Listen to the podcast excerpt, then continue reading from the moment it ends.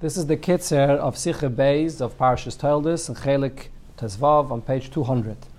The Rebbe begins with the pasuk Vayei Reil of Hashem Vayemer Teilit Mitzrayim Shchoim Baretz Hashem Elecha Gur Baretz Azais. At the time of hunger, Hashem tells Yitzchak, "Do not go down to Mitzrayim. You should live here in Eretz Yisrael." So the Medrash says, "Gur Baretz Azais." Amar Rabbi Yishia, At Mima, you are an Eilah. Just like a korban oila, if it leaves the curtains of the azara, it becomes pasul. Afat, so to you. If you're going to leave Eretz Yisrael, you become pasul. Rashi quotes the words Altered Mitzrayim, and he says. Yitzchak had an idea to go to Mitzrayim like his father went. Do not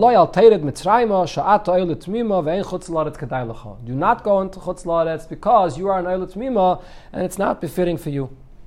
It would seem like, and the Ra'am says so, that what Rashi is saying is similar to the Medrash, that if you leave Eretz Yisrael, it becomes pasul, like an Eilah that becomes pasul, and that's why Chutz Laretz is not befitting for him. However, if you look clearly and closely into the words of Rashi, you see that it's not the same thing. The Medrash is pointing out that there's a psul, that if he leaves Eretz Yisrael, this is like an oila that he becomes pasul. Rashi does not say pasul. All Rashi says is that Chutz La'aretz is not a place befitting for Yitzchak.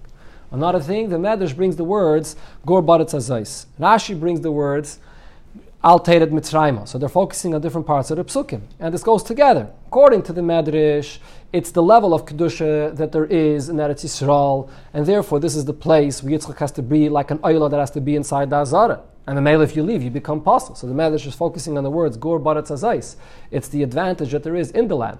The Medrash on the uh, sorry, Rashi on the other hand is focusing on the disadvantage that there is in Chutz La'aretz that don't go down to Mitzrayim because Mitzrayim is not befitting for you. But Rashi is now focusing on the advantage that there is in Eretz Yisrael.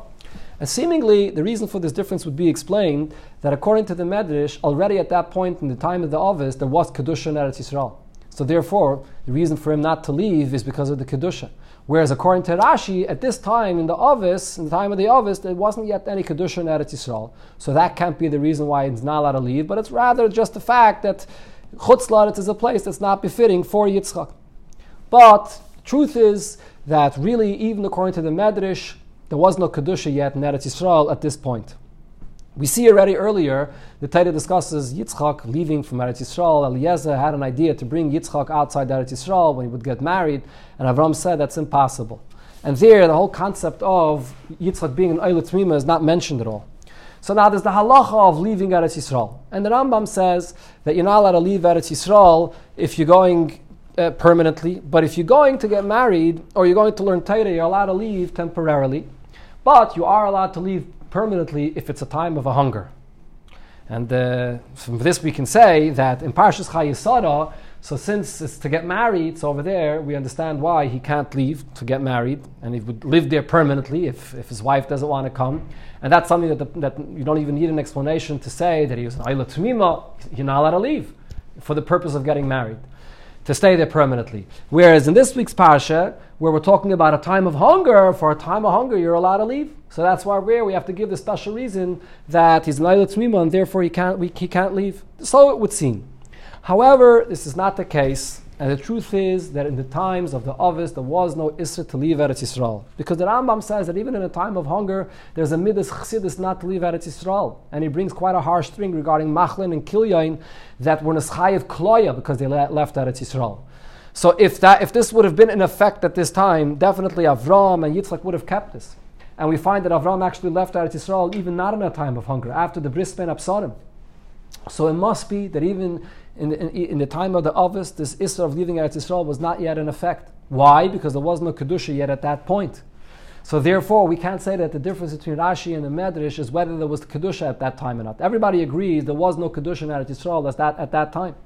And the fact that Avram didn't want Yitzchak to leave in Parshas Chayei Sarah when he was getting married, that you could explain simply like it says there in the Pasuk, because since this is the promised land for Yitzchak, so it doesn't make sense for Yitzchak to leave this promised land where his descendants are going to be living. But in this week's Parsha, because it's a hunger, and the land doesn't have any Kedusha yet, Yitzchak was thinking to leave. Other than the fact that he's an Eilat Tamima. So therefore the Abisha tells him, if you're an Eilat Tamima, you can't leave.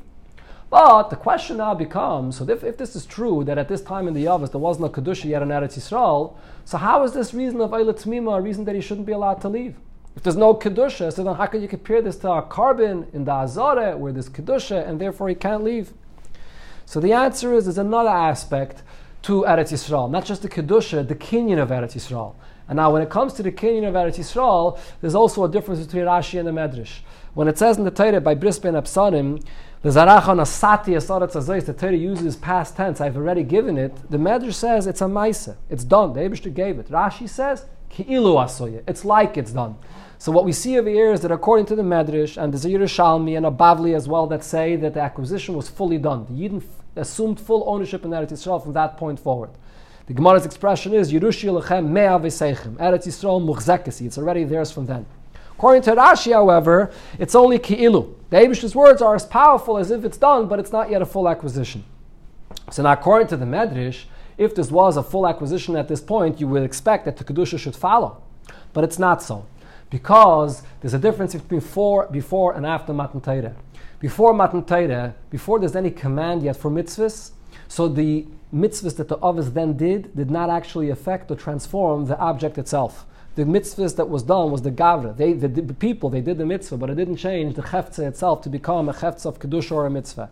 After Matan Torah, it changes the very chefza itself. It's the same thing also with the kedusha of the land. Even if there is an acquisition of the land, but it doesn't affect any kedusha in the actual land itself, before Matan Torah, when there's a divide between El and Tachtainim, that does not take effect yet. Right, so now, we can understand why, according to the Medrash, there is an ownership, but no Kedusha.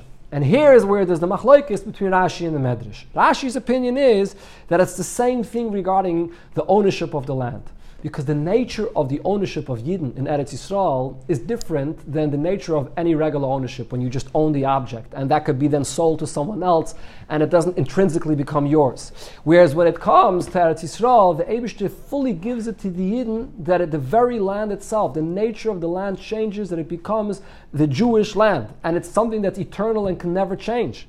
And therefore Rashi says, just like regarding the Kedusha, this that cannot penetrate the land yet, and there is no Kedusha before Matan Torah, it's the same regarding the Kinyan. There is no Kinyan yet before, before Matan Torah. Whereas the Medrash makes this distinction. The Medrash says, Kedusha there isn't before Matan Torah, but the Kinyan there is before Matan Torah. So therefore now, when it comes to Yitzchak being an Eilat Tamima, the Medrash which holds that there is a Kinyan before Matan Torah, even though there is no Kedusha yet, the Iser of a korban leaving the Azara is actually not related to the Kedusha, as it may seem. It's an Iser because of the designated area of the korban. These are the Mechitzas, it's a designated area of the korban, as the Rebbe brings a few examples that this is learned from the Pasuk, Ubasar Basada Trefa that anything that has its designated area, whether it's Kachem Kachim, whether it's Kachim Kalim, or even by the korban Pesach that's supposed to remain in its group, or even when you have a, a the limb of an animal that was stuck out before the Shechita, anything that leaves its designated area becomes pasul, not related to the Kedusha. So therefore, according to the Medrash, although there was no Kedusha, but there was the full acquisition of Yidden in Eretz Yisrael, so this becomes the place of Yitzchak, which is an Eilat Mima, and therefore he can't leave Eretz Yisrael. Whereas according to Rashi, Eretz Yisrael does not have that Kedusha, and also not a level of acquisition yet. And therefore that can't be the reason why it can't leave. Rather, as Rashi already told us before, that Eretz Yisrael is a place that the Abishah is not recognized as a Lekeah Shemayim, the Lekeah Aretz, the Abishah is only a Lekeah Shemayim, and the truth is, even in Eretz Yisrael, the people in Eretz Yisrael, that it became Elekei Haaretz, but only externally, Hirgaltiv. The people speak about the Eibishter, but not necessarily that it changed their behavior. So therefore, according to Rashi, remaining in Eretz Yisrael is not because of the advantage and what's special about Eretz Yisrael itself. It doesn't have the Kedusha yet, and there's no acquisition yet, and even the people there didn't necessarily change their behavior, but it's because of the disadvantage of the environment of Chutz It's a place where there is no Elekei Haaretz. The Eibishter is not known there and the people are not accustomed about speaking about the Abishter. And that's why Rashi focuses on this point of Ein Chutz La'aretz Kedai The difference between the approach of Rashi and Medrash is that the Medrash looks at things from a more Ruchniyizik perspective, which is what Medrash is. And therefore, the Medrash says that the Abish's words are powerful enough that from a Ruchniyizik perspective,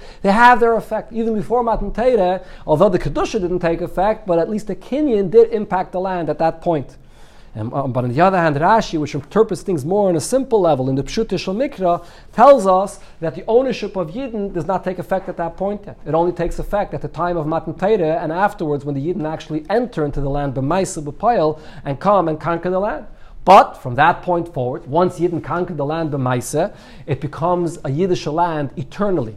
It becomes intrinsically an Eretz Yisrael, ba'ofen Tamidi, as we explained before.